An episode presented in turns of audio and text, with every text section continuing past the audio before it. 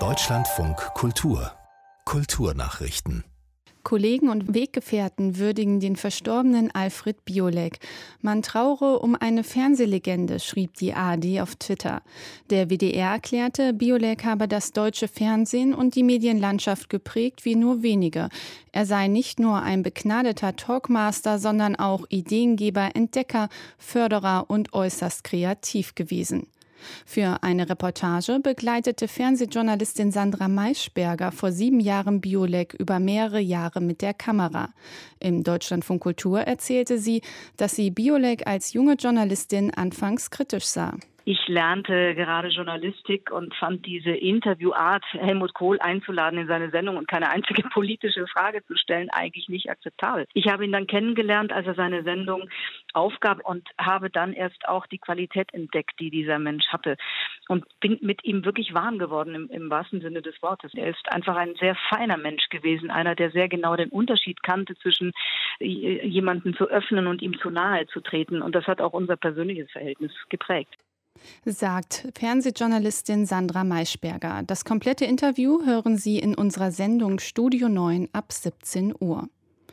Trotz der Bedrohung durch Klimawandel und schlechte Wasserqualität wird das Great Barrier Reef von der Küste Australiens mindestens vorerst nicht als gefährdetes Welterbe eingestuft.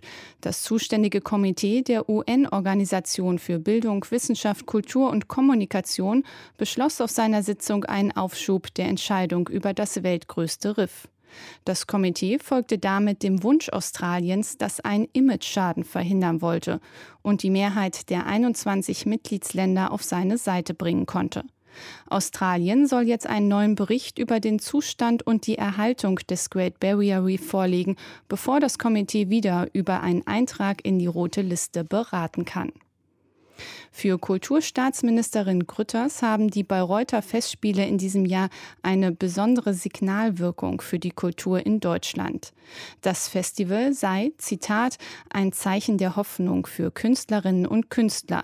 Allein deshalb, weil Musik und Theater wieder live und vor Publikum stattfinden könnten, sagte Grütters. Wegen der Corona-Pandemie wird allerdings diesmal vieles anders sein. Ins Festspielhaus kommen nur Menschen, die genesen, geimpft oder getestet sind. Die Hälfte der Plätze muss leer bleiben. Christina Kreuzer. Auch wird es in diesem Jahr keinen Chor auf der Bühne geben. Die Sänger und Sängerinnen sind in Plexiglaskabinen in einem anderen Gebäude. Der Gesang wird in den Festspielsaal übertragen. Das Publikum dort muss aus Sicherheitsgründen F F P zwei Masken tragen. Die Corona-Maßnahmen zwingen auch das Gastronomiekonzept zur Improvisation. Und so stehen erstmals in der Festspielgeschichte rund um das Festspielhaus Food Trucks. Verzichtet werden muss in diesem Jahr auch auf einen roten Teppich mit dem üblichen Promischaulaufen. Die Bayreuther Richard-Wagner-Festspiele waren vergangenes Jahr komplett ausgefallen. Am Sonntag ist zur Eröffnung die Oper Der fliegende Holländer zu sehen.